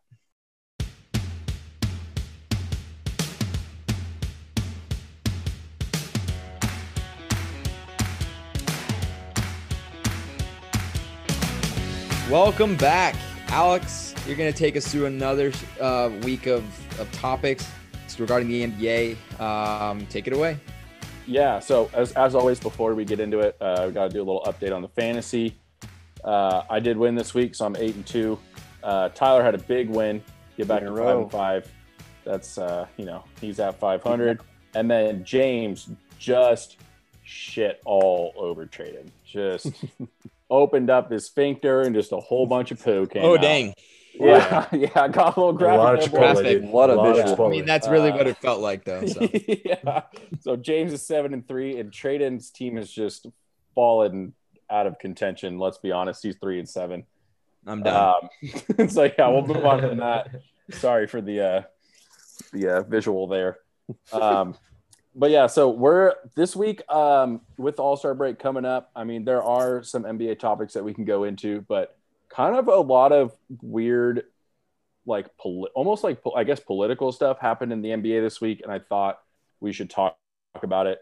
Um, before we get into those three, with the All Star break coming up, it's time to do you know the first half of the season, biggest surprise, biggest disappointment.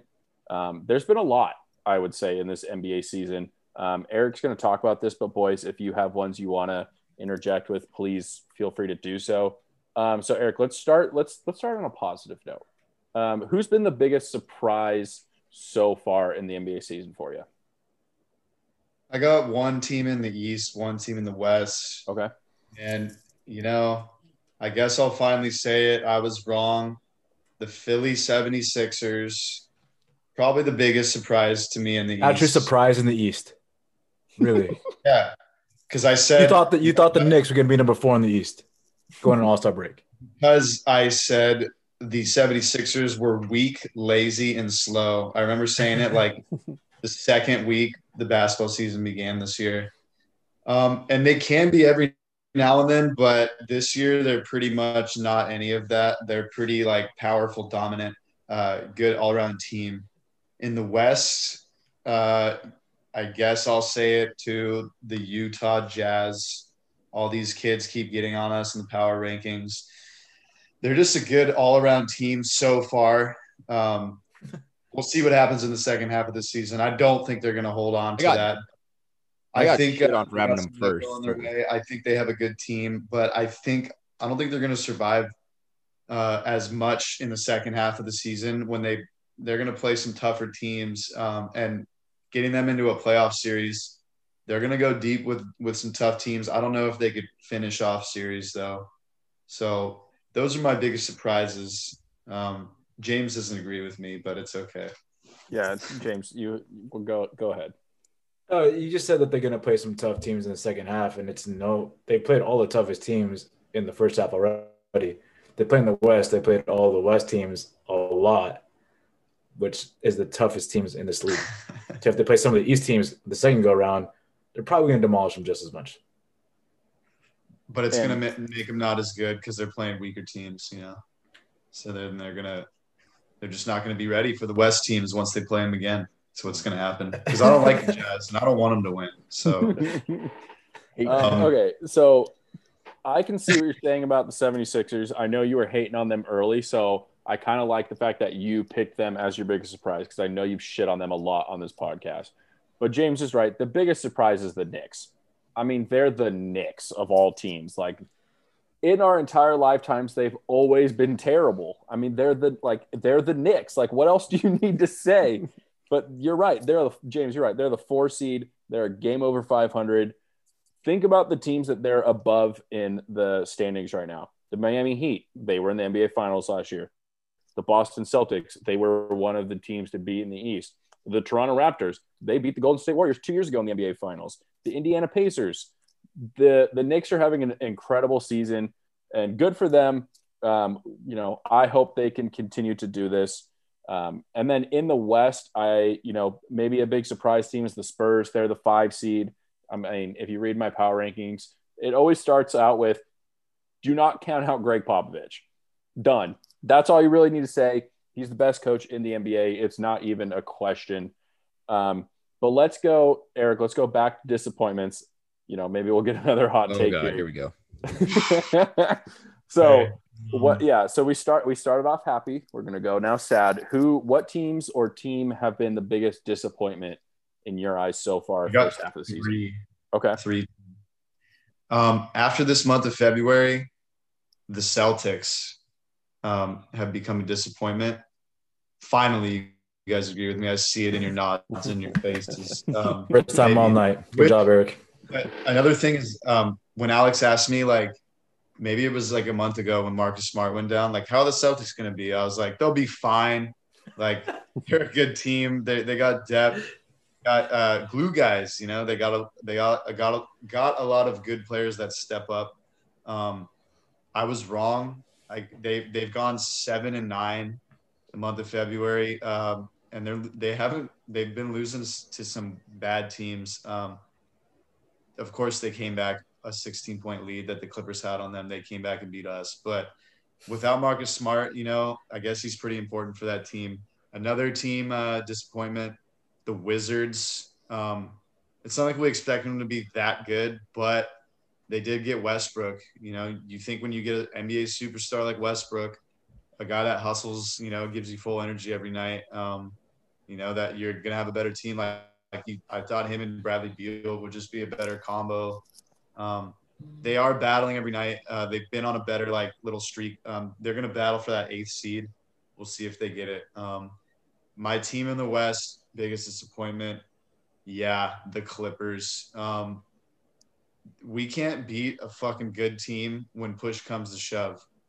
Uh, in the grind time, the prime time, two minutes left, we're playing the Nets twice, winning, lose that game, can't hold on to the lead. When it comes down to the crunch time yesterday, to the Bucks, crunch time, two minutes, holding on to the lead. Uh, they scored nine unanswered points on the Clippers yesterday. Um, I think the Clippers, when they beat good teams, like they win by like 12 or 15 points. We kind of saw that against the Nuggets a little bit last year and the Mavs in the playoffs. But then, like those close games, um, those close matchups, and they come down to the wire in the last two minutes, like they can't fucking finish them for some reason. And they need to learn how to do that in the second half of the season, or it's going to be another another shit show in the playoffs. I could just see it happening. So they're a little disappointing right now to me. Even though their record doesn't say that, I, I'm a little worried about them just being able to finish off against good teams. Um, okay, so starting with the Clippers, you know they are one of the elite teams in the in the association. They have a very good chance of winning the whole thing. But you are you are right. It is a worry if you are a Clippers fan. I mean, they had the three one lead against Nuggets last year that that blew away. They have been losing to good teams when they've had lead when they've had leads, and it's been an ongoing problem for them uh, for the pretty much this entire season. I think they can turn it around. I do think that they're they still have a very good shot, but when it gets down to the playoff times and crunch times, they're gonna need they're gonna need to close out games. You know, PG's been hurt, Kawhi's been missing some games too. You know, they've they haven't really gotten in their groove um, and that was kind of their problem last year, too. I still think the Clippers are going to be okay, but I completely understand what you're saying there. Um, for me, I think, you know, I was high on the Pelicans and they're kind of a disappointment to me, but also the Dallas Mavericks. I mean, they're only a game. I mean, it's kind of crazy because they're a game above 500, which would mean if they were in the East, they'd be the four seed, but in the West, they're the nine seed. Uh, Luka Doncic, I, you, I mean, you guys have heard me. I'm all on the Luka Doncic train uh, I maybe he just needs more help. They've been a little bit of disappointment to me. Um, in the going back to the East, I love the Celtics pick. They kind of they kind of ruined my take on your segment, Eric, where I'm saying you need a you only really need a superstar, and they have two of them, and they're not doing well, so it doesn't really work out that great for me. Um, but also the Pacers, they're three games under 500. You know they have really good players too. The Pacers should be much better than that. Um, well, you know, we'll have to see what these teams do. We're only halfway through, uh, but it's a quick season again. Um, and again, we'll we'll talk more about the expanded playoffs as they kind of come as it kind of comes more into fruition. But I actually got one more surprise team. Just yeah, a quick. I got to give James some credit on the fucking Warriors. um, I think they will make the playoffs this year, and I didn't expect them to, but hopefully they don't. I mean, I've also shit on the Warriors quite a bit, so uh, yeah, we'll move on from that. Um, these next three topics are going to be a little off brand, I guess, for us. They're going to be a little bit more serious. I mean, we have had some serious topics on this podcast before, um, but starting off with number one, there's been some conversation around the NBA, um, and you know, one of the current current stars of the NBA, Kyrie Irving, voiced his opinion on changing the logo who is Jerry West. He's one of the all-time greats in basketball. Um, he's currently helps run the Clippers organization. Um, he wants to change the logo from Jerry West to Kobe. I thought we had to talk about this. It it seems like a really drastic thing to do. Um, you know, obviously with Kobe's unexpected death, you know he's he's kind of come into like this godlike um, persona. And like speaking from someone who loves Kobe, I'm a huge Lakers fan. I don't actually think they should do this. Um, but Trayden, what do you think on Kyrie's comments about changing the logo for the entire association from Jerry West to Kobe? Yeah. So um, I took this topic of the topics you gave us because it took me out of my comfort zone. Um, so I want everyone to bear with me on my points here. Um, you know, I, I come from a I come from a non-typical. I'm not. I'm like sport of basketball. Um, I I um, am white. That doesn't help. Um, and and and I just ha- I, so my, my perspective might be a little bit different, but I hope that you enjoy it anyway. Um, anyway, so the logo of the NBA is obviously Jerry West, but back then, back in 1969, when the logo was was created, the NBA was in comp was in a I would say battle with the, with with another basketball association vying for who's going to be the main basketball association of of you know of the of the United States, and they brought in um, um, they brought in Siegel as a as a gentleman who um, who basically does marketing and does logo creation. And he he found a picture of Jerry West in this in this position in this you know in this athletic straight up position. And he looked at it and he said this this silhouette really gives gives light to the to the game of basketball. It, you know it's it's it's an athletic position. It kind of it kind of exemplifies the the the speed of the game the the type the, the kind of the kind of thing that basketball is all about. So it's very generic now the problem that that the problem I think is that it, it everyone figured out that it was Jerry West the, at the end because I think that if it was any, I think if it was nobody, we wouldn't be having this conversation.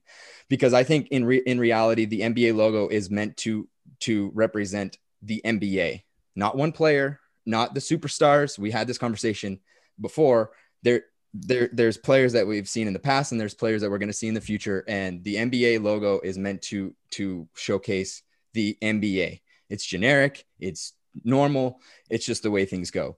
Um, and I think that if you put if you if you give it if you give the logo a, a if you give the logo to anybody and I, am not I'll get into the Kobe one to Kobe later but if you give it to someone let's say it's Kareem's hook shot or whatever it kind of makes it about the player as opposed to about the league and that's what that's what I'm kind of concerned about when I look at that way now albeit the league is predominantly created or I'm sorry, it's been driven by you know African Americans, Black people in this in you know in and it's it's grown that way, and that's what we that's and they have created this sport, and and and created this, such love for the sport with their with the athleticism and what they've done.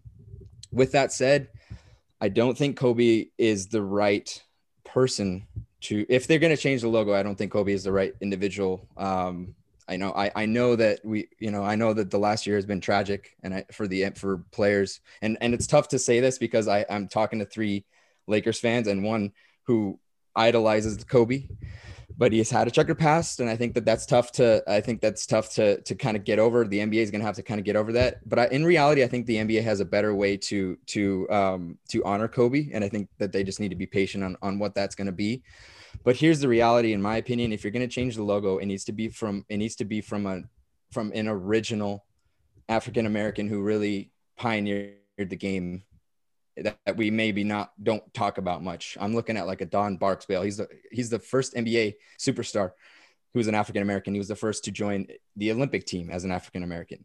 He's timeless. He's a generic. He's and he's not that he's generic, but he kind of represents the entire NBA as a whole and to me i think it's much i think it'd be much more impactful to to give the to give the nod to someone who did, does not get paid millions like they do today who does who who faced extreme issues on and off the court back in the 40s and 50s I mean, I know it's just not tolerated now, and I'm not saying that it's per that it's perfect by any means. We still have a long way to go, but we are not where we were back then, and they had to go through that, and they and they succeeded, and they and they paved the way for Kobe to be who he is, for LeBron to be who he is, for MJ to be who he is.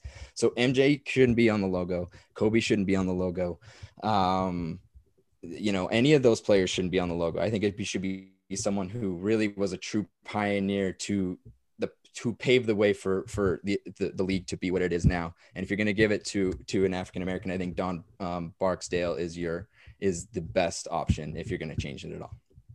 Trayden, that was an unbelievable take. That was incredible. I'm not even. We're just going to leave that and move on. I do. I, I think, would like to hear your guys' take mean, on that. I don't, yeah, I I personally have nothing else to say. I think what you just said was incredibly heartfelt and amazing. Um, other, you know, boys, if you have anything you want to put in, feel free to do so. Yeah, no, if, Trayden, that was awesome. I mean, just um, you know, you really did, you know, put a lot of thought into that. So that was great. You know, obviously myself being a huge Kobe fan, you know, uh, at first I'm like, hell yeah, I switched to Kobe. But then when you when you do really think about it, you know, everything you said about it re- representing the league, and you know, you know, giving the another name to it, I think is is amazing and something that you know definitely was uh, very well thought out, well thought out answer. Yeah, I don't disagree with anything you said, Trayden. But if it was Kobe, what shot would it be? That's Like- that's the question. Would it be like his classic like fadeaway? Like It's got to be the fadeaway jumper. Yeah, gotta be the fadeaway, It's huh? gotta be. Yeah. Uh, James, you were gonna say something. Go ahead. Yeah, so I'm just gonna play the other side of the coin here. Um, Trade, you made a lot of great points, a lot of things I didn't even think about, but uh, it's gonna be tough to put into words. But like, one of your biggest points was you didn't want to make it about the player, you wanted to make it about the association, you wanted to make it about the league, and that's why you didn't want Kobe on there as one of your main points. And it's like Kobe changed the game for more people than Don Barksley. I forget his name. I'm sorry. No, like I don't not respect that guy, but Uh, in in Kobe- the meantime, yeah. Kobe changed the the game. He influenced more people than that guy did, and his reach goes far and far and far and far. Like when you shoot when you shoot something to a basket right now, like something in the trash, what do you say? You say Kobe, and it's like you're not even a basketball fan, but you still do it anyway. He changed the game for so many people, and the other point you made was he has a checkered past, so he shouldn't be on there. And the reality is is that nobody's perfect, and by only putting people who are deemed as perfect on the outside to be your logo, it's now painting a picture that every single person out here has to be perfect and putting an unreasonable expectation on them to be perfect. And that causes emotional scarring, it causes distress, it causes anxiety. That's not the case. Nobody's perfect. People have a checkered past and people get past it. At convicts, people make mistakes, but they can, a lot of them can rehab and become better people from it. And should they be scarred forever? Should they have to wear a scarlet letter from the, that point forward? possibly if the crime is heinous enough. But the fact of the matter is, people can change and people can grow better from mistakes that they've made. I like that. Throwing out some So- literature. Look at that Scarlet letter. I like that. I, I would I would push back on this. God forbid something happens to a LeBron James in the same in the same manner that that that what happened to Kobe. Do we have this discussion? Do we have this discussion when Mike if if something happens to Michael Jordan? I mean, uh, w- there's got to be a line, and that's that's what you're fighting. Is that we're are we going to have this conversation every time that something tragic happens to someone who's changed the game in more ways that than we can even put into words? And I would say that an individual like I, I totally am with you. I just I'm just pushing back on that on that one, I guess. I think the stars are kind of aligning in more ways than one. In one way, the first way is that the logo has been around for a long time. So it could be time for an upgrade. And two, right now we're at the height of the Black Lives Matter movement. We've gone through a lot of cultural changes and a lot of opening people's minds to different things that have happened in the past that, that people have not really thought about before. And so to do it right now in this time period when all this is happening seems right. Kyrie's major argument was that black people built this league. You're right. African Americans built this league. And that was his main point. It wasn't to disparage Jerry West and all that he's done. It wasn't to disparage the NBA.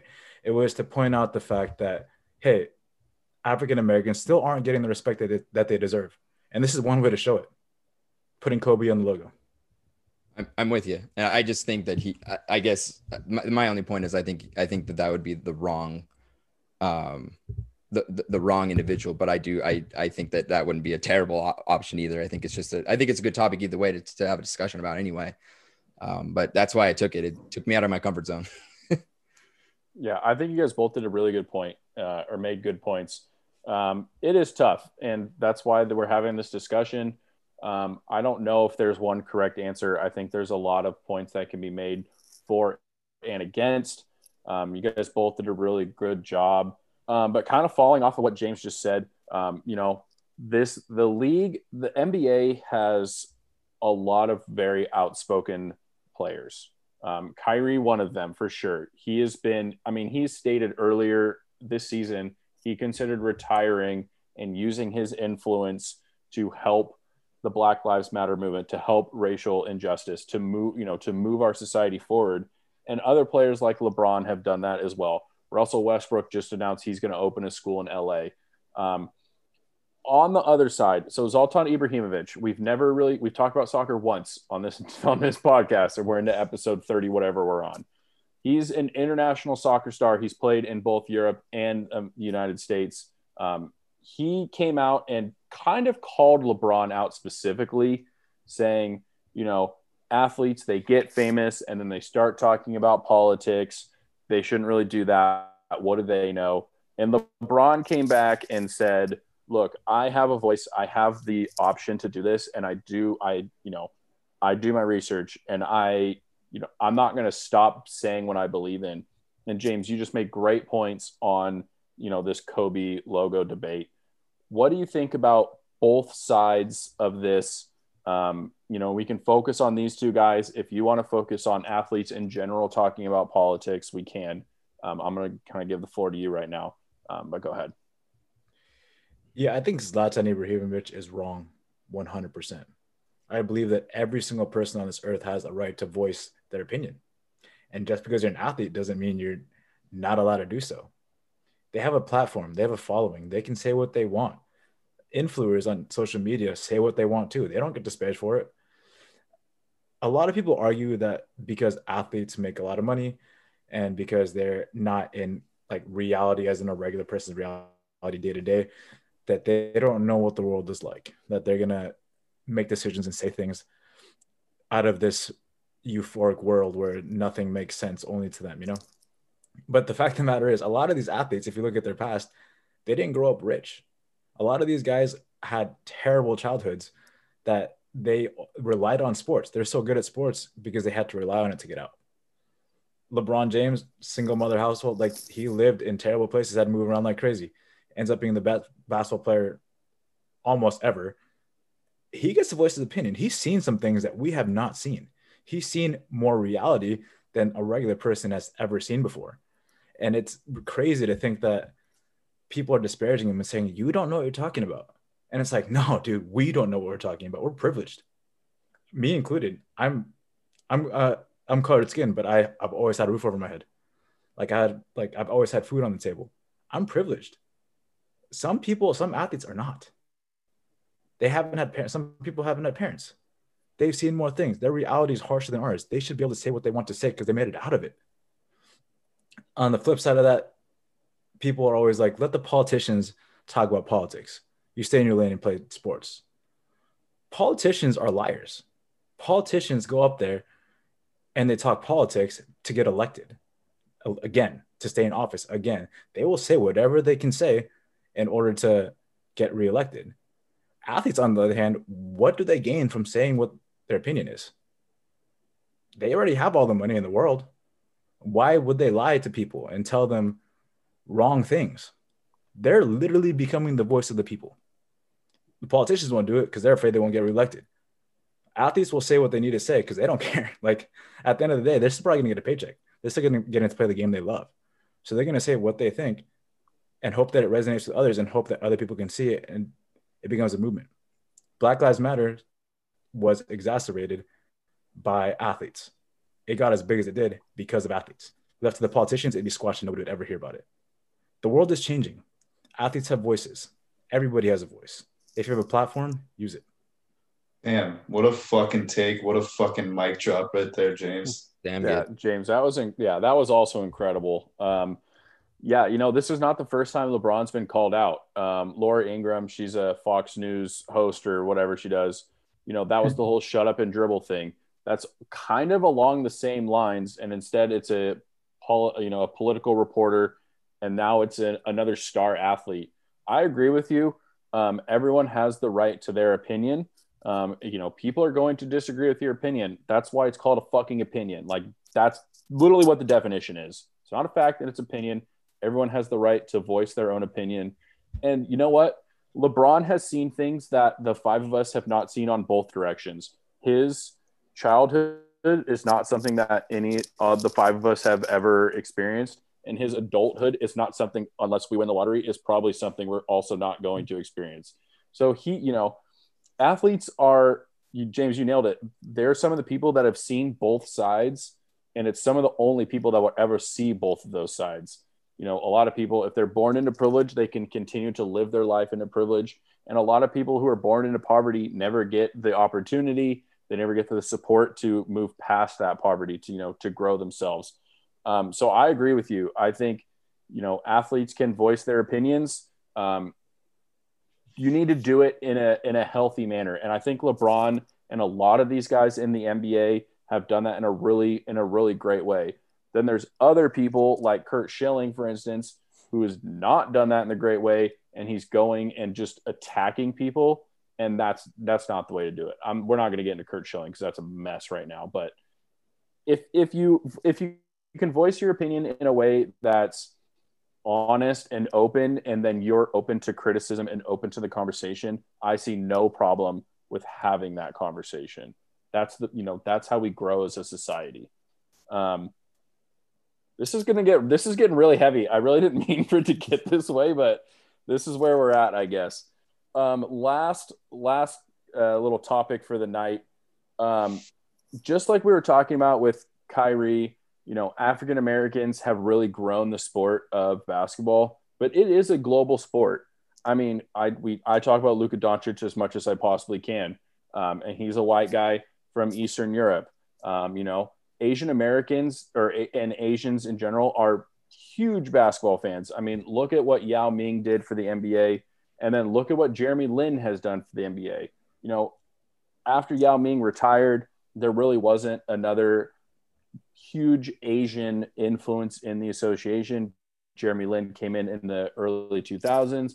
Linsanity happened. He's kind of bounced around the league from there. Um, he's currently in the Golden State Warriors uh, G League, which is you know their kind of minor league system, or however I don't know however you want to call it. Um, and he's faced a lot of he's faced some criticism, and he came out this week and spoke about how on the court he's been called coronavirus. Um, you know, I'm obviously you know COVID originated in China, um, and I wanted to talk about that too. And Tyler, what do you like? I'm personally, I think it's really brave for Jeremy Lin to speak about this openly um, and call people out. Um, what do you think on this Jeremy Lin story um, and just kind of your thoughts on it all? Yeah. Um, you know, I think the first thing, you know, I think, first of all, I didn't know Jeremy Lin was still playing basketball. So good for him. Uh, that, that fires me up. Um, he's still balling and, and, and, still doing his thing. Um, he had a hell of a night the other night, by the way. I think he put up like almost 40 points. Yeah, I mean that's that's awesome. Uh, I mean Jeremy Lin was and you know was one of the you know biggest stories in basketball not not not too long ago, and um, you know for him to come out and, t- and talk about this stuff is I think it's very important. You know I think we've with with the coronavirus there's been you know a lot of hatred towards asian americans because of the origin the origin of the virus and people kind of blame you know people from that area for it because that's how we are unfortunately. Never we always blame other people and we don't take a look at ourselves and really realize what did we do wrong. It's more what the other person did wrong what they did to me. It's you know classic victimizing yourself. Um, and, this is just another cul- culprit of that kind of culture. Um, and it's it's it's shameful you know that you know we we live in a world where where this, this stuff happens. Um, but it's important to, to to notice it. It's important for people to, to, to speak out about speak speak out about it. Um, we've seen a you know a kind of a rise in a lot of uh, Asian American hate crimes recently be, because of, of the of the virus. And um, it's, it's it's a shame. Um, and I hope that you know the more awareness that you know can be brought to it you know the quicker change can happen. Um, obviously we, we've seen you know a huge influence with the with the Black Lives Matter movement. And you know hopefully that that's spurring change. I think it uh, change has already kind of started to unfold. And there are still a lot of members of our society that you know are you know the minorities and asian americans are part of that. And uh, you know there there's still a lot of that that needs to be done all across the board. Um, so you know it, it's just i think for me personally it's just it's frustrating to, to see this happen over and over again. Um, but it's it's really important that we keep talking about it and we keep discussing it both just with all these different types of uh, uh, uh, situations because it's not just it's not just Black Americans, it's not just Asian Americans. You know, pretty much every you know all, every kind of you know minority is going through something like this, um, and it's important to talk about all of them. Um, and it's yeah, I, I think for me it, it, it's it's just frustrating. You know, I think it's just another another you know that you know kind of salt in the wound, I guess, with this with this country right now. Um, and uh, ho- ho- hopefully, you know, people can learn from it. Hopefully, if you know you have any kind of if if you have any kind of hatred towards the Asian American community, you know, and if you blame Asians in general for the uh, virus, you know, you need to take a look at yourself because that's just this is not what it is, you know, and uh, it's it's honestly more our, our country's handling of it than anything else. So um, that's just really what needs to be said, and you know, hopefully people can uh, see it that way. And like I said, you know, props to Jeremy Lin for for coming out and, and talking about it because, like I said, the, the, these are conversations that that need to happen. Yeah, um, that's a very that's a very good um, you know way to put it. Um, I think it's really brave of him, and you know you're right. You know there's been a lot of focus on the Black Lives Matter movement, uh, obviously completely understandable, um, and this whole kind of hatred towards Asian Americans because of the origin of the virus has kind of got swept under the rug, which is not entirely fair. Um, and you know Jeremy Lin is you know he's brave for saying this. He's an absolute baller. Um, you know, he's an NBA champion. Um, he was on that Toronto Raptors team, and this has nothing to do with anything. But the dude's got some great hair, some great hair, Jeremy Lin. So um, this this NBA segment got a little heavy, um, but I think it's important that we talk about these things. Um, I think some good points were said. Um, but Trayden, that's all I got. Um, you know, we'll probably get back to some lighthearted stuff next week, but um, a lot of crazy shit going on in the NBA this week. So yeah, no, that was that was great discussion. Um, I love it. Love it always. It's stuff that we need to talk about. And and I'm glad you we brought it up, and we all have good good perspective. Um, but that's it for the podcast this week. Um, we hope you enjoyed, and if you guys have any you know comments, if you guys want to tell us we're idiots, please do so on Instagram, um, YouTube. I think we're still posting on YouTube. Um, James, are you still doing those TikToks? Are, are people engaging on that? Uh, I've been busy, so not recently, but I will start this week again. Good, good. And uh, to everyone who reads my uh, power rankings religiously, which is probably like four people, they're really um, good. By the way, seriously, was that? They're super good. Uh, yeah, so um, that'll be up tomorrow. Sorry, I'm late. Um, it's been busy. I'm, there's a lot of stuff in my life that is um, going on right now, so um, I'm just trying to catch up. But um, that's all I have. Um, fans, thank you. Guys, thank you for another great podcast. Um, we look forward to bringing you another great one next week.